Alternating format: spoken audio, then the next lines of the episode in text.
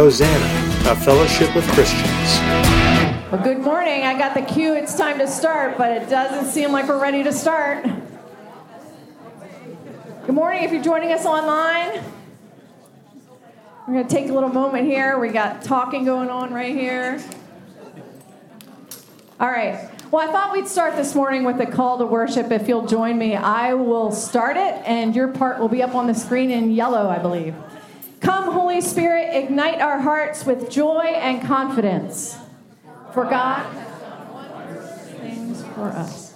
Come, Holy Spirit, fill us with the power of the rushing wind, that we may faithfully serve you in all that we do. For Christ has called each of us and blessed us. Come, Holy Spirit, be with us today. Help us to boldly proclaim that Jesus Christ is Lord. Amen.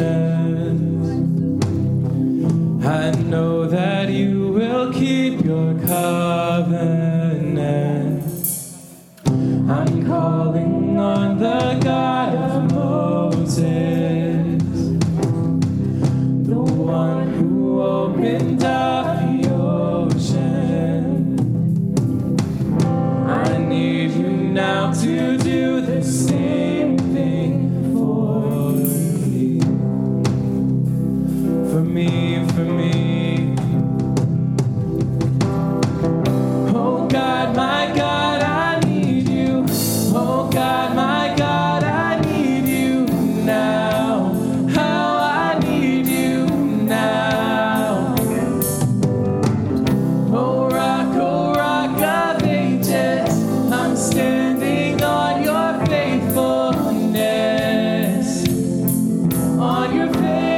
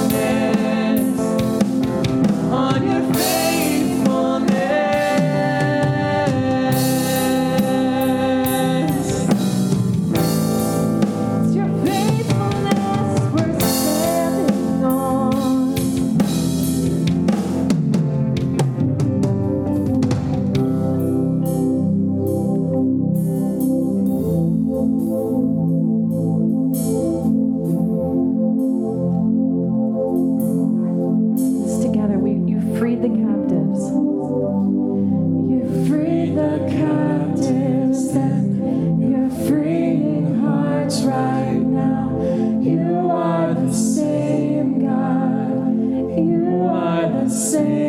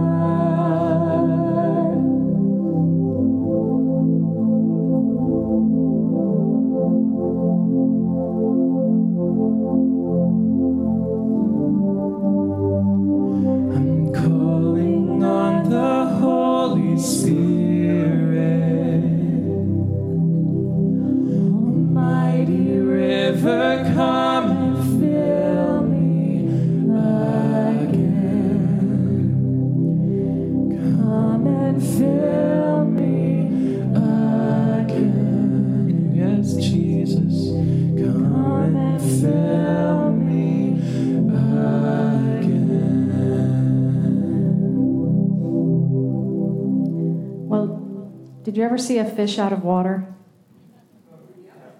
Funny transition, huh? Well, it flips and it flops and it struggles, right? Until it's put back into that life sustaining water. And living life without the Holy Spirit is like a fish flipping and flopping out of the water. When we accept Jesus as our Savior, we are assured salvation and eternal life in heaven. And in addition to etern- eternal life in the next life, we receive the Holy Spirit to guide us and help us and comfort us in this life. It is this indwelling Holy Spirit that helps us to feel like we are not a fish out of the water. We taught you this song last week. If you weren't here, we're teaching it to you today.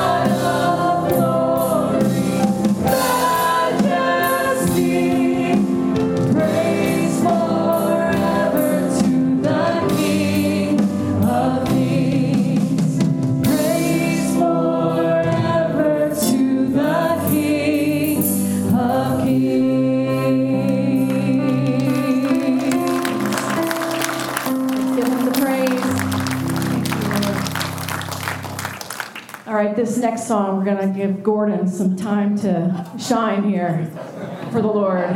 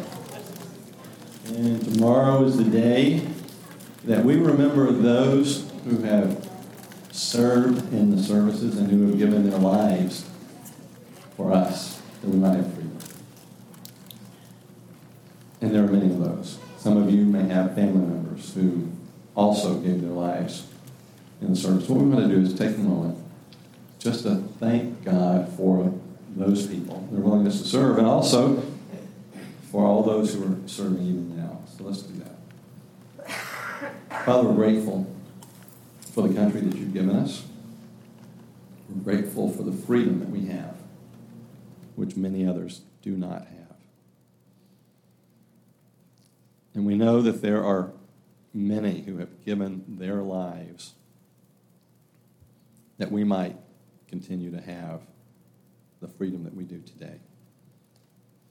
So, Father, we're thankful for them and we remember them. And we continue to pray for families who have lost someone in their family as a result of uh, some type of conflict or war or whatever it may be. Father, we thank you for not only the physical freedom we have in this country, but we thank you for the freedom that you've given us in Jesus Christ. Thank you, Father, that you are the one who has broken the bonds of sin and all of the bonds of emotional and different types of things that we, we run up against in our, in our own lives. So we're grateful for that. So today, Father, we give you praise and we rejoice in you and we thank you for those who are part of our family here today. In Jesus' name, amen. Amen. Ushers, take up the offering. Um, today is the last day to bless the Resurrection Church in Bulgaria help them with their Christmas gifts for their community.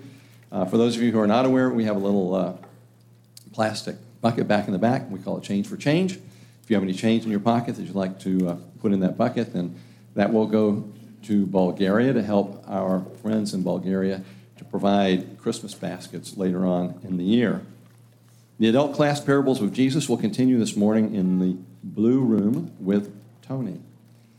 Uh, Hosanna will be hosting a blood drive this Tuesday, May the 30th, from 2 to 7 p.m.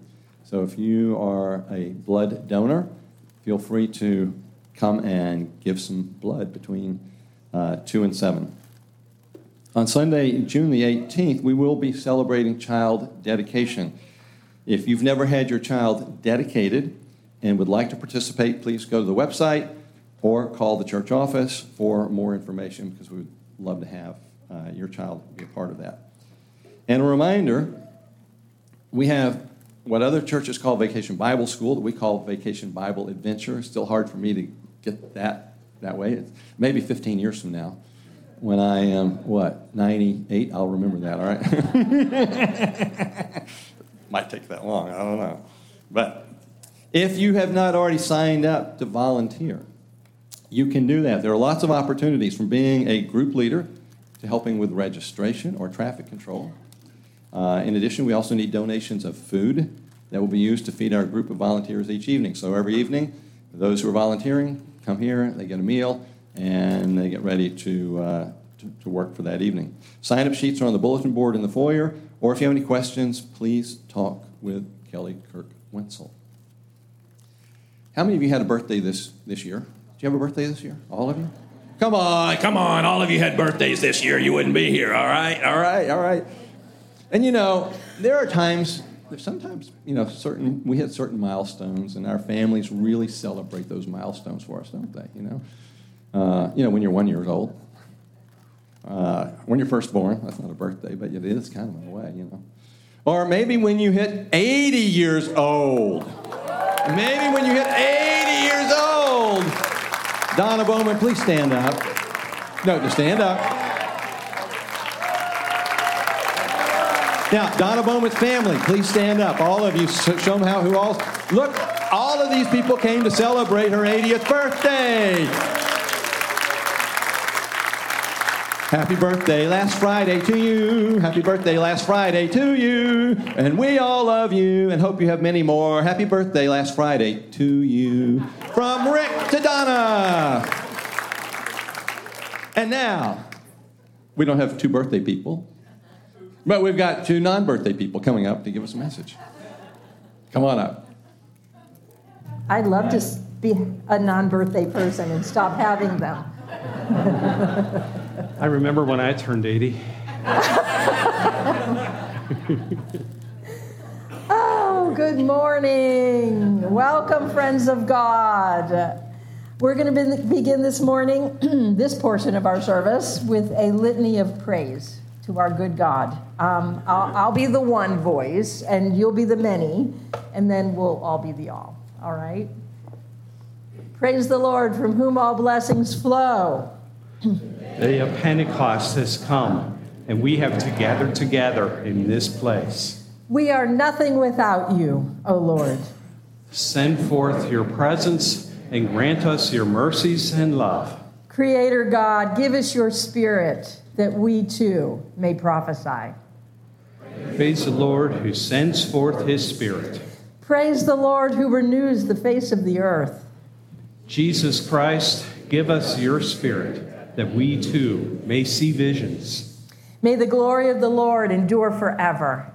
May the Lord rejoice in his works. Everlasting Father, give your Spirit. We too may dream dreams. Praise the Lord, all. Praise, the, Father, Son, and Holy Spirit, the Creator, Redeemer, and Giver of life.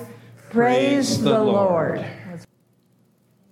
Spirit, let us sing together just a very familiar song, um, Spirit of the Living God. And we're going to say us together instead of just me. Spirit of the living God, fall afresh on us. Spirit of the living God, fall afresh on us.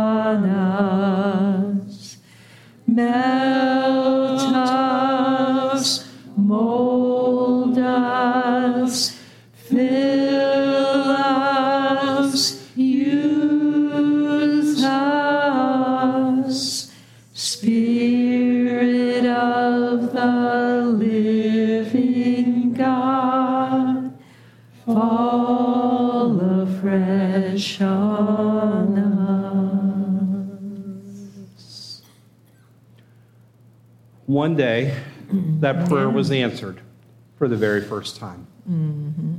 This is the story. When the Pentecost day arrived, they were all together in one place. Suddenly, a sound from heaven, like the howling of a fierce wind, filled the entire house where they were sitting. They saw what seemed to be individual flames of fire alighting on each one of them. And they were all filled with the Holy Spirit.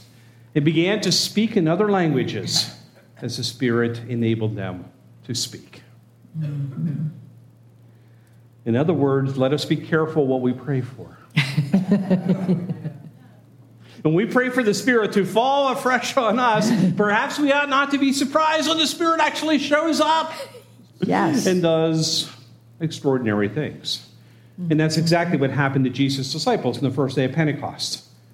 And that spirit that fell on them that day has never left.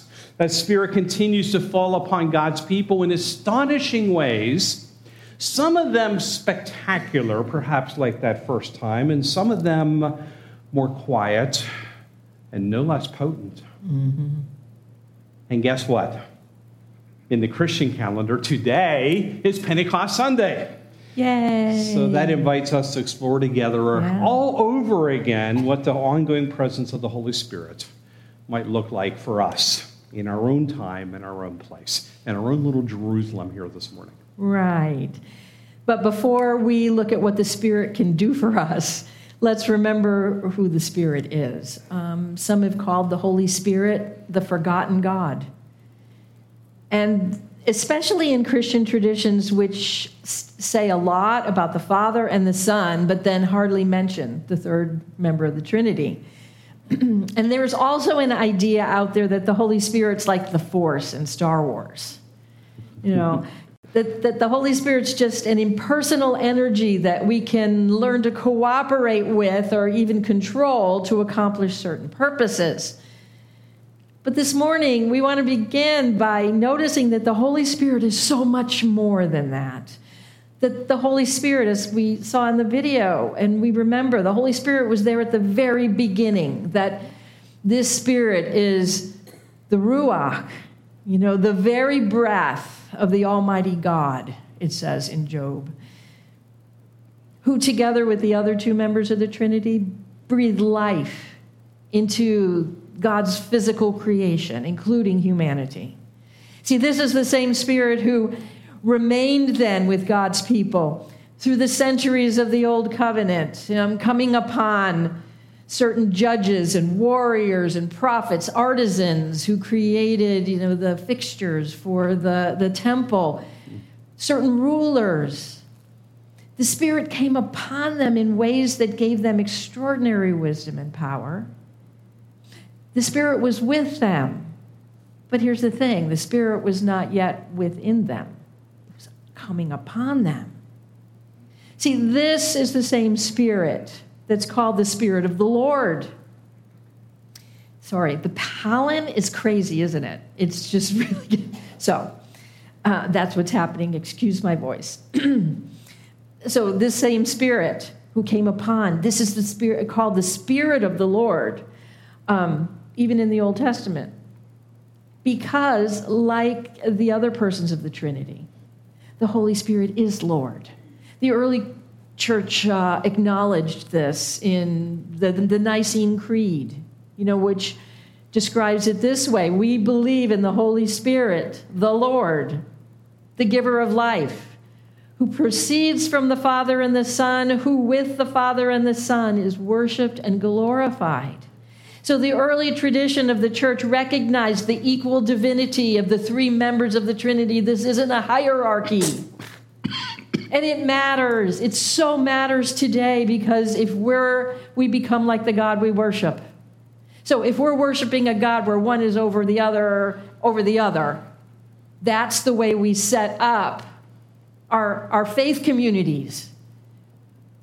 But the early, early tradition of the church recognized no, these are three equal divine members who are distinct in themselves, yes, but they're not separated from one another because they're bound together as one God in love. And that love, it's far more than what we know of love as, as an emotion. It's far more than simply an acting in love. The Christian tradition recognized very early on that, that throughout eternity, the Father is beholding the goodness and beauty of the Son. The Son then is returning that gaze, is beholding the goodness and the beauty of the Father. Together, they're loving with perfect love, and one writer said, and they sigh in that love. And that sigh, that breath of perfect love, is a person. It's the third member of the Trinity. It is a beautiful thing, and we have so missed it in this hierarchical understanding that, you know, was declared heresy in the fourth century. But we resurrect the heresy so we can do our human thing of over and power over. Now, no. This is love. This is the love that is God, right? So the three share together in this eternal, never ending dance of divine love, what they called in the fourth century in Greek perichoresis. Like peri means through in Greek, and choresis, like choreography. The dancing in, with, and through each other that we can't even begin to describe as humans. But they're sharing this eternal, never ending dance of divine love, which joins them together as the one God who is always eternally lover, beloved, and love itself. Beautiful stuff, isn't it? We need to hear this again and again. That's the best that I can do, trying to describe an indescribable mystery. I, I did much better in writing our Hosanna statement of faith. So, um, as both a recap and reminder of where we've been so far this year in our theme of one and oneness, and also as a description of the Holy Spirit from Hosanna's perspective. I just want to read, you know, that first part of our statement of faith. As individuals and as a Christian community, we believe that God is, God always was, God always will be. God is one, God is three, God is three in one. Father, Son, and Holy Spirit, Creator, Redeemer, and Sustainer of life. God is love. In love, God created all things, seen and unseen. God delights in creation, calling it very good. In love, God created humanity, male and female, in God's likeness and image. God delights in humanity, calling us very good. In love, God created humanity for love of God, each other, and creation. God desires to be known. Yet, God is infinite mystery, transcending the limitations of human understanding and language. God is absolute truth and ultimate reality. Yet, our knowledge is partial, in our experience, incomplete. We humans can know of God only what God reveals to us. Jesus is God. He is the fullness of God's self revealing love in human flesh. Jesus is Redeemer. His death is the fullness of God's self giving love in atonement for sin. Jesus is Lord. His resurrection is the fullness of God's self reconciling love, the promise of human resurrection and eternal life. And here's the part that's especially important this morning the Holy Spirit is God, who in grace seeks and searches and draws all people to God, who in love surrounds and indwells and guides, who empower, frees, and sanctifies and transforms, who in hope comforts and reconciles and renews and will resurrect all those who offer themselves to God in love by grace through faith in Jesus Christ. I would uh, suggest, by the way, if you find this intriguing, that uh, go onto our website and look at the rest of the Confession of Faith. It's different than anyone I've seen anywhere else. Mm-hmm. Most of the time, doctrinal statements are written in order to, to provide a rigidity, to put a box, and to keep people out. And uh, what Joanne created for us and was approved by this congregation 15 years ago is poetry. And it's meant to reach out and include all of those that God loves, which is all of us. And it's, it's just a, it's just a beautiful statement. Anyway, perichoresis, by the way, would be a great name for a baby. So I'll recommend that. Perry. Hmm? Perichoresis Blair. Seriously, wouldn't it? Five or six years ago, we mentioned an early church theologian named Tertullian, and I said the same thing. It would be a great name for a baby. And one of you named your, your middle name of your kid Tertullian. There's a kid here at Hosanna who has that as their middle name, so go down and do likewise. So, anyway. what Joanne has given us is a bit of who the Spirit is. It's, yep. uh, it's the core of our understanding of the Spirit. But, but how is the Spirit revealed? How does the Spirit show up to us? How do we experience the Spirit? Well, let's start with what the earliest disciples experienced in the day of Pentecost. By the way, an experience that was never repeated. So we don't want to be rigid again and say it has to look like this all the time. But it gives us some clues.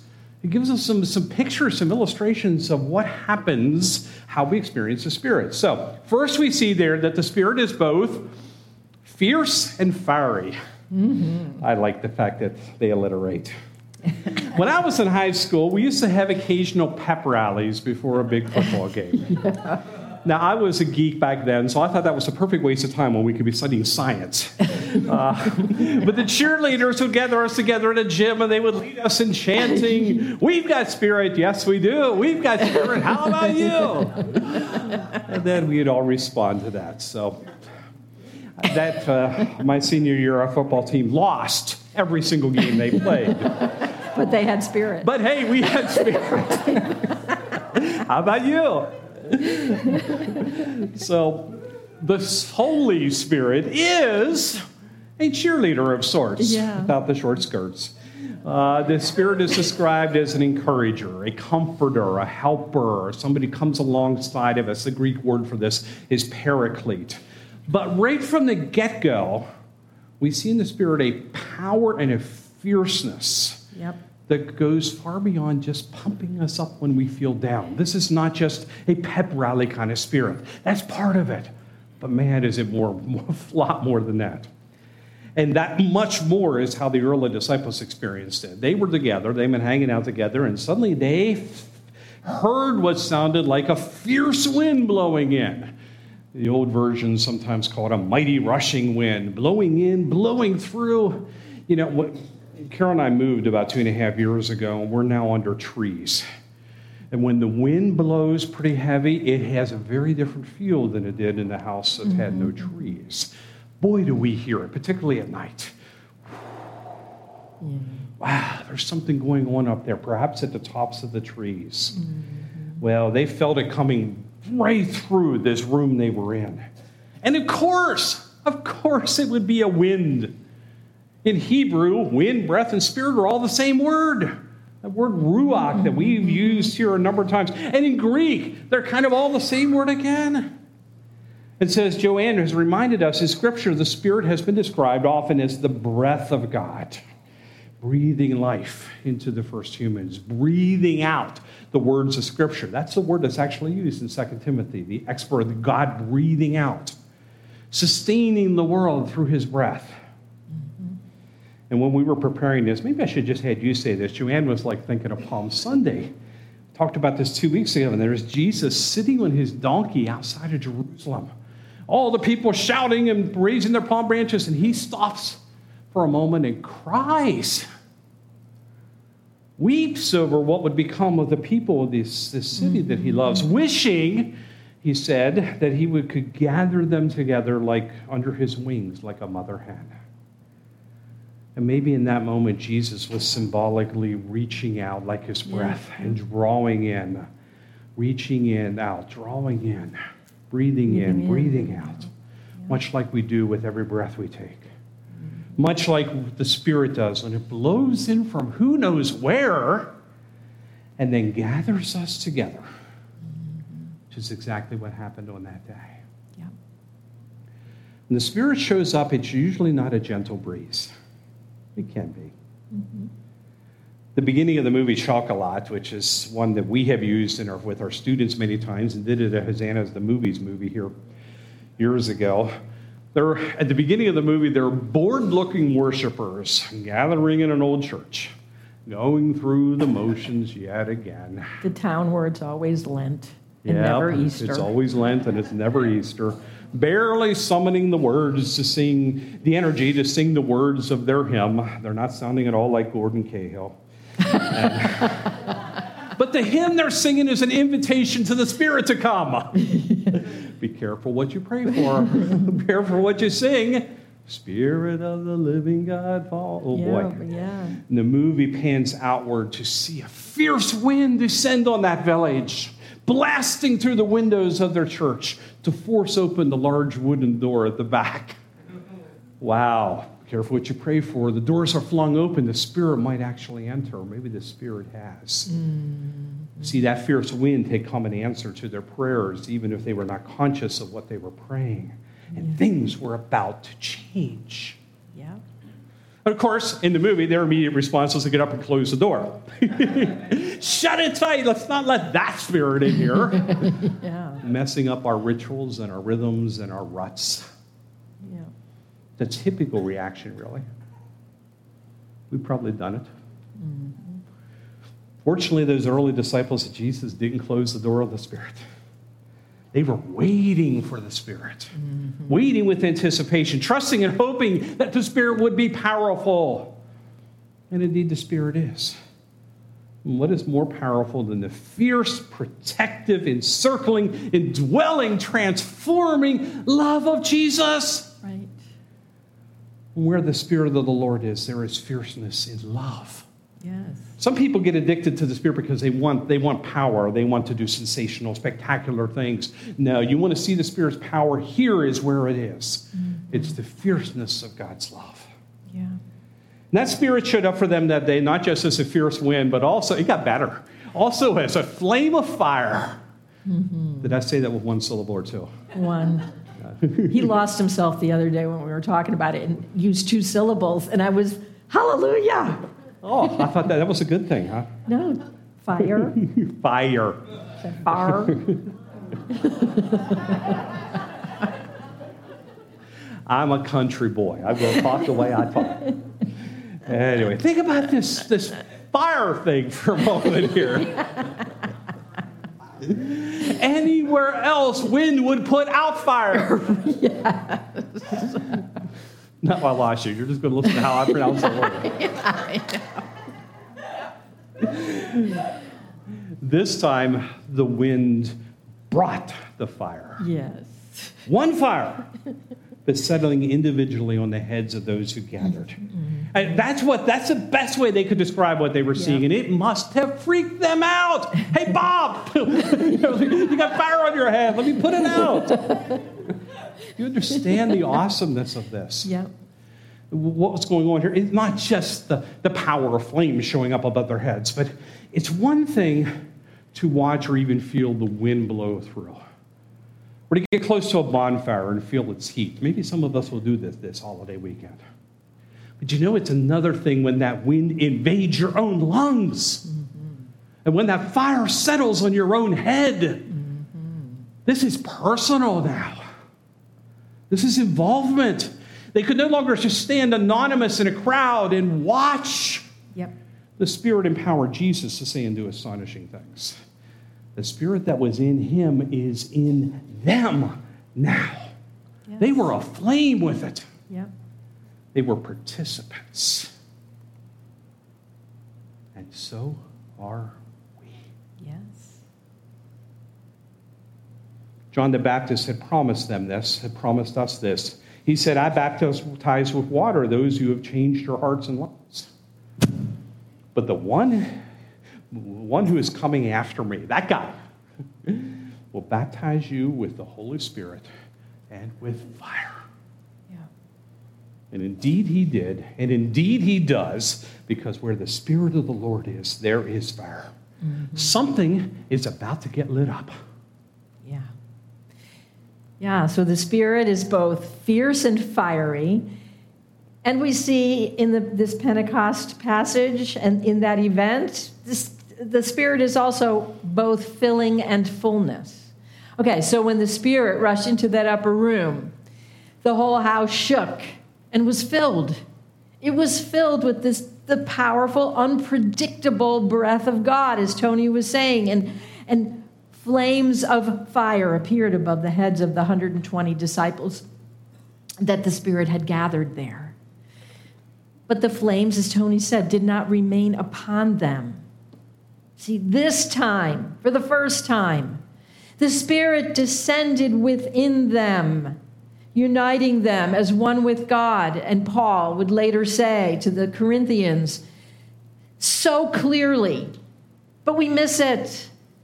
The one, the one who is joined to the Lord is one spirit with him.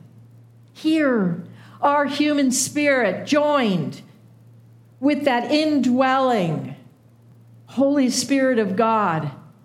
It is beautiful. They, like, remember the Trinity, what we were talking about? They in that room, 120, they remain distinct persons.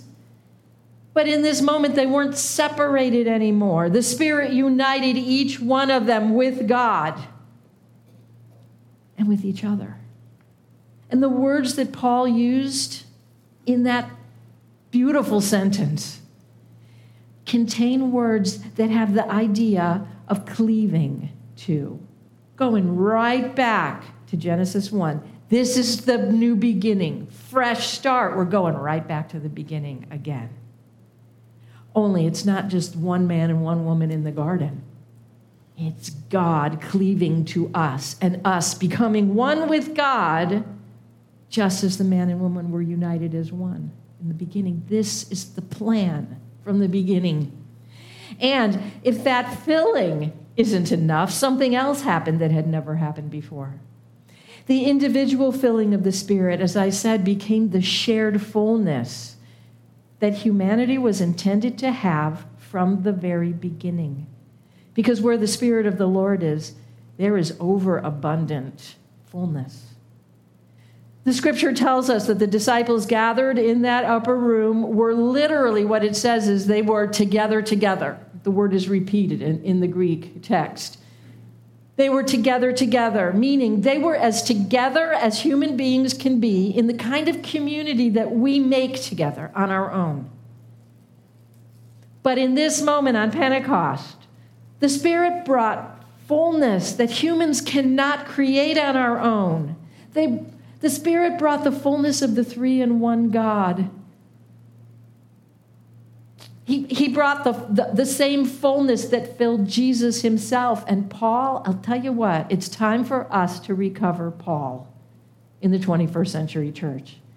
It is, he's speaking about the incredible mystical reality of the union that we share through the Spirit with the Father and the Son, with the Trinity, all the time he declares this incredible reality, for example, to the Colossians. Colossians 2 For in him, in Christ, what? The whole fullness of deity dwells bodily. Not only in his human form, yes, but in his resurrected body that's now seated in heavenly places. And we are now seated in heavenly places in him and the Spirit descends into our. For in him, in Christ, the whole fullness of deity dwells bodily, and you have come to fullness in him who is the head of every ruler and authority. That. See, do you see that? What happened at Pentecost is closing the circle.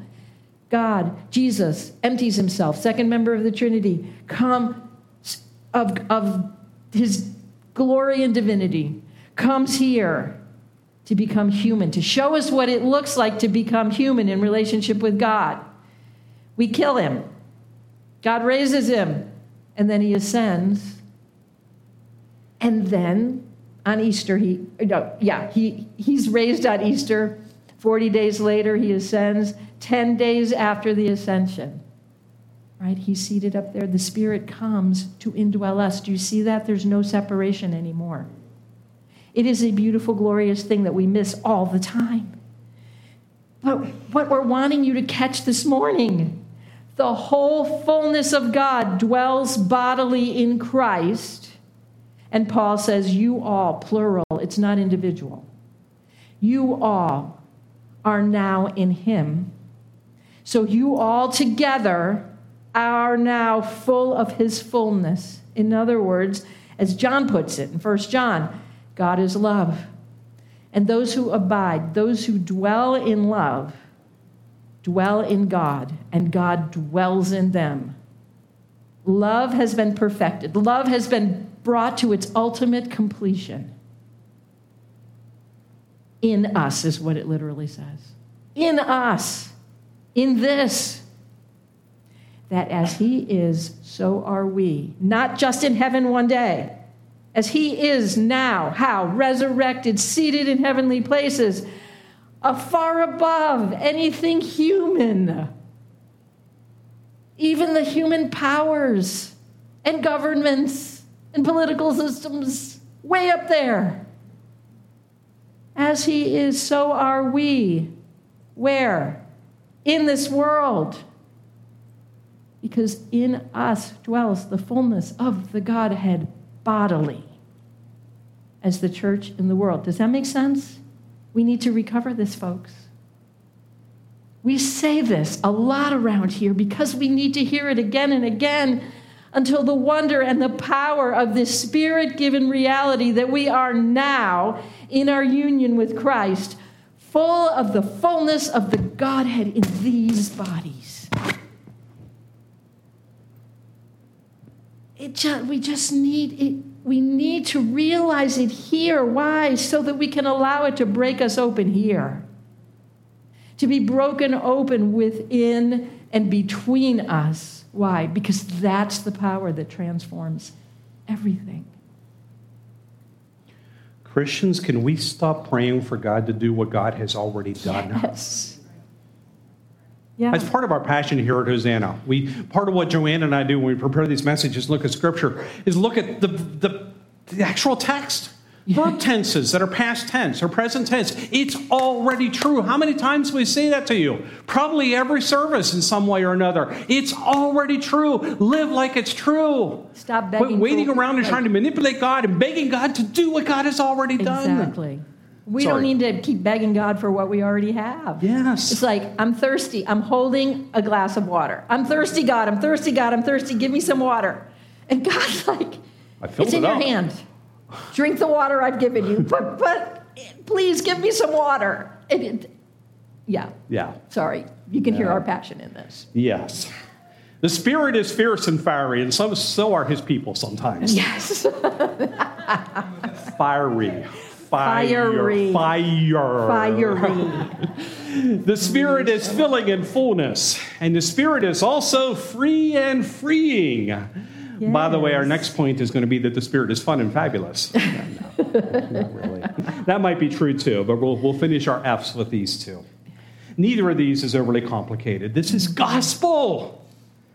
The Spirit is truly awesome news. Did you notice that the disciples on the day of Pentecost didn't do one daggone thing to make the Spirit come?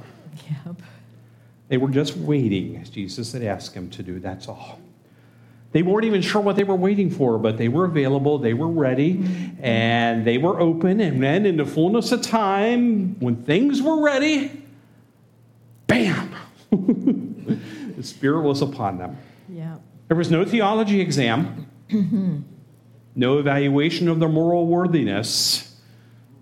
Some people got into an argument on that, my Facebook page on that this past week.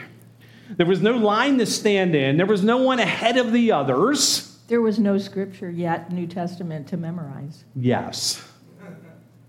Just the free gift of the Spirit given to all of them equally, immediately, generously. Boy, is God good. Yes. All the time. Ah, all the time, yes. And the Spirit is still given to all equally, immediately, generously, sometimes to people we might think are not yet ready or not yet deserving. Sometimes the Spirit scares us, and we try to restrict what we will allow the Spirit to do. We write rules for the Spirit. But where the Spirit of the Lord is, there is freedom freedom from sin and death and the devil, freedom to be restored to what we were created to be, freedom to love as God loves, finally, freedom to live without our chains. The Spirit is at work in the world, liberating captives from bondage, just like Jesus had announced in Nazareth his own mission several years before. He said, Jubilee has come. Yeah. I'm here to proclaim freedom for the captives. His Spirit has been restoring what had been lost, what had been broken, what had become not tov, not good, since that story of the garden Yeah. that began this Yeah. biblical narrative. And when the Spirit shows up, you can tell my metaphors and illustrations are changing at this stage of life. The Spirit is kind of like a grandparent. when the Spirit shows up, it's usually with gifts.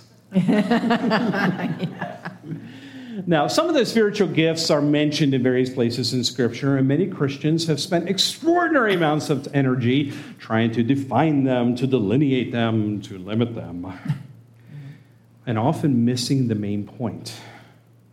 The Spirit is the gift. Yes. We don't receive the Spirit just to get goodies. It's nice that there's a goodie bag attached, but we receive the Spirit because the Spirit is the gift of God. By the way, and the Bible says for all flesh. Yes. Ooh, we got to figure out what to do with that. And particularly for those who are disciples of Jesus, who receive the Spirit indwelling them, as Joanne was just talking.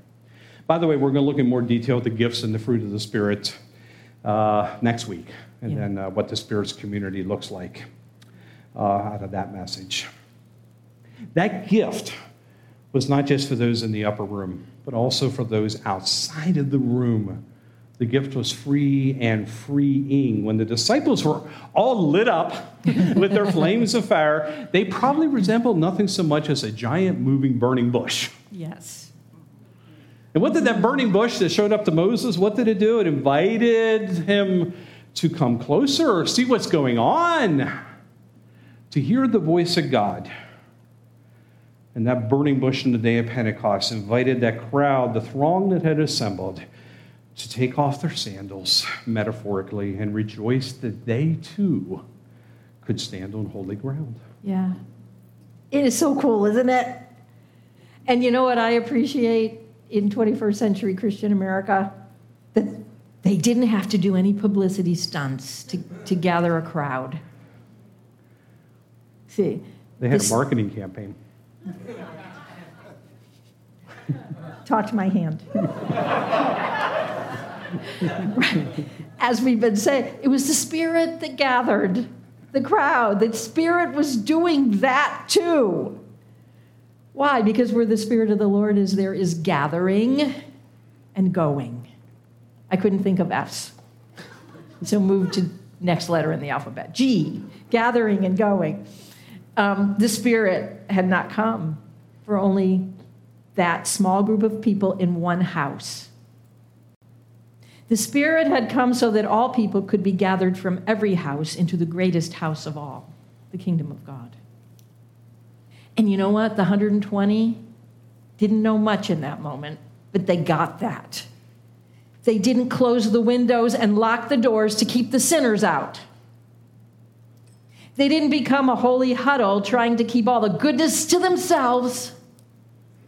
No. They moved with the Spirit within them out into the streets, each one speaking in tongues, in languages that were not their own. And they were doing it all at the same time. Let's read it. There were pious Jews from every nation under heaven living in Jerusalem. When they heard this sound, a crowd gathered because they were curious. You know, God uses curiosity a lot. They were mystified because they heard every because everyone heard them speaking in their native languages. They were surprised and amazed, saying, "Look, aren't all the people who are speaking Galileans? Every one of them? How then can each of us hear them speaking in our native language? We hear them declaring the mighty works of God in our own languages. Oh my gosh, there's so much here. What was the Spirit doing? The Spirit was extending the miracle of oneness and togetherness that happened in that for the 120 in that upper room, extending it out into the whole world because representatives from their whole world were in Jerusalem to celebrate the Jewish Feast of Pentecost. We didn't want to take the time, but if you want to look back at, at Acts 2, beginning in verse 5, they name all of the people who were representatives of all the different nations. They'd come from Italy, from Rome.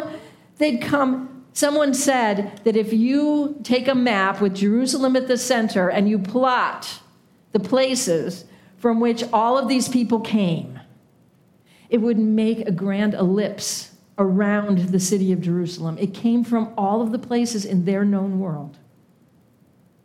Wow. Because that's what happened at Pentecost. They came from all these places. The fiery spirit within the disciples then sent them out of that house with their tongues on fire now. See, this was a miracle, yes. It was a miracle, though, of both hearing and speaking. It was a miracle in its essence of understanding, it was a miracle of communication. It was the reversing of what had happened at the Tower of Babel. Where human language, listen, it was not destroyed, it was confused. So that confused humanity would not destroy itself. In that Pentecost moment, a small group of people overflowing with the Spirit spoke in every human language so that the one language we all share could be restored. The language of Tov, the language of original blessing, original goodness, original oneness. I've experienced this, I know you have too. Where, you know, you're in conversation with someone and suddenly they say something to you that goes straight down into the core of your being, and you know that that is more than that person talking to you. Has that happened to you? Yeah. These are words on fire. These are words that one pastor once said the words that go deep down beneath all our individual differences to the place inside where we all speak the same language because we all share the same source. Uh huh, God. This is the place where Ecclesiastes tells us God has set eternity in the human heart. 120 people who had been touched and filled to their deepest depths by the Spirit spoke out of those depths as they were given words, and over 3,000 people heard what they were saying in their own languages. We need to speak other languages, don't we? So that somehow the Spirit can do the connecting on the deepest level that we share as human beings. Over 3,000 listeners were touched to their deepest depths and on the spot you know, no pamphlets, no four part Jesus prayer. On the spot, they chose love, they chose new life, they chose Christ, and they were reunited with God and each other and that 120 people who were speaking to them. They were listening and speaking simultaneously. It is glory. And we need that today. We need the Spirit to fall on us afresh like that miraculous gathering and going, speaking and listening, listen, it has continued in and through the Spirit for over 2,000 years now. And is still going on. Yep. So, what does this mean for us today on our own day yep. of Pentecost? Can we hear yep. the voice of the Spirit? Can we see the Spirit? Can we experience the fact that the Holy Spirit is with us here in this room, just like He was in that upper room? Yep. Let's pull this together by heeding the Spirit's invitations to us as well, lest we miss out on this gift that has been given us. Yep. We have several of them. They're all fairly short and simple. The first invitation is to recognize how the Spirit is active within you and through you. You, singular this time. To quit telling yourself that old story that you're not good enough or you're not something enough and to finally see and recognize and claim that you are in Christ. That if you are in Christ, the Spirit has come to you already mm-hmm. and is doing good stuff in you already. And if you can recognize it within yourself, maybe you and I get to notice it and call it out in each other. I had a chance to do that last weekend when I was away. I wasn't able to be with you. I was doing a wedding in another state for my nephew, and um, ended up having a breakfast appointment with somebody else that just was feeling a little unsure at this point, a little broken. And they let to honor and affirm the Spirit of God at work in that person. Wow, you're being wise. Wow, you're being courageous. That's the Spirit of God. We get to do that. Mm-hmm. Mm-hmm. Oh, okay. Second invitation. I was listening to the story. Second invitation uh, to allow the Spirit to blow as and where and however it wants to in your life. in all of its unpredictability, all of its power, sometimes all of its quietness. And here's the thing to stop being afraid, to stop trying to control it. It's an invitation to simply let go, go with it, and enjoy it like leaves on the wind being blown. It's got to be fun for those leaves to be blown around. Why do we have to be afraid? God's got us, Spirit's in us. Mm-hmm. A third invitation is to trust that the Spirit's presence with you is secure and eternal. That verse was in the video which, which we began this. Ephesians yeah. 1.13, you were sealed with the promise, Holy Spirit, because you believe, you trusted in Christ. You were sealed. You don't have to sit around pulling leaves off of daisies, wondering if he loves me or he loves me not. Yes. The Spirit is a seal, a promise, a secure relationship in which we live out of the fullness of the gift already given us. Yes. And the fourth invitation is to share the miraculous communication of the Spirit. That's the one I'm feeling right now.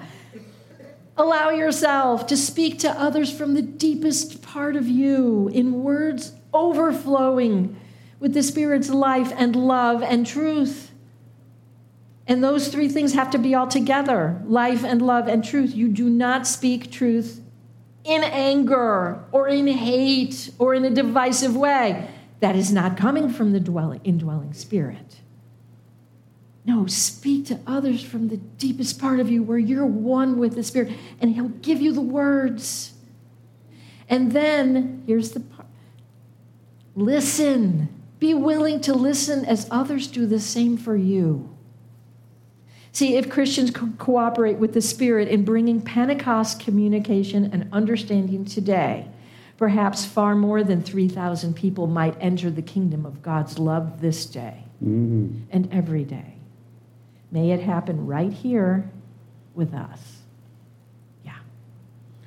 The final invitation that we would, or the Spirit would give through our words today is to live, to live in the wondrous mystery of the indwelling Spirit of God. As yes. we're always saying, live like it's true. We've been talking for a while now. It's true. God lives in me, you, and us. It's unimaginable.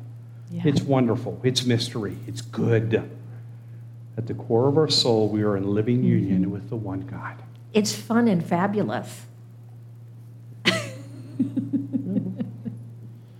So, we've given you five invitations. If any one of them has resonated with you as we've gone through it, or perhaps the Spirit has given you another one, now's your time to respond. Mm-hmm. We're going to show you yet another video that is a response. It's a prayer to the Holy Spirit, and perhaps it will give words for you. Uh, as you're responding. And if it doesn't, trust the words that are within you or trust the response that is wordless. Respond to that Holy Spirit, what God may have for you today. Yeah. Amen. Let's do it. You know, you... Joanne, we haven't preached together for a few weeks. This has been fun and fabulous. we've got spirit, yes. We and we've got a fun and fabulous little gift for you as well as you leave. Um, it's a real small gift in honor of the indescribable gift of the Spirit to us. It, this in, in, indescribably delicious chocolate, which shares its name with another image of the Spirit, right? Dove. So go take, taste that the Lord is indeed good, be filled with joy, unless you're allergic to chocolate. Sorry, Jeff. But Deb doesn't like it. So here's my philosophy good, more for me. Yeah.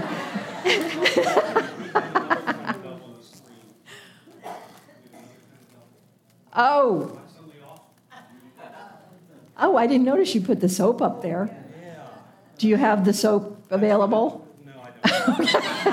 so we're giving you the chocolate.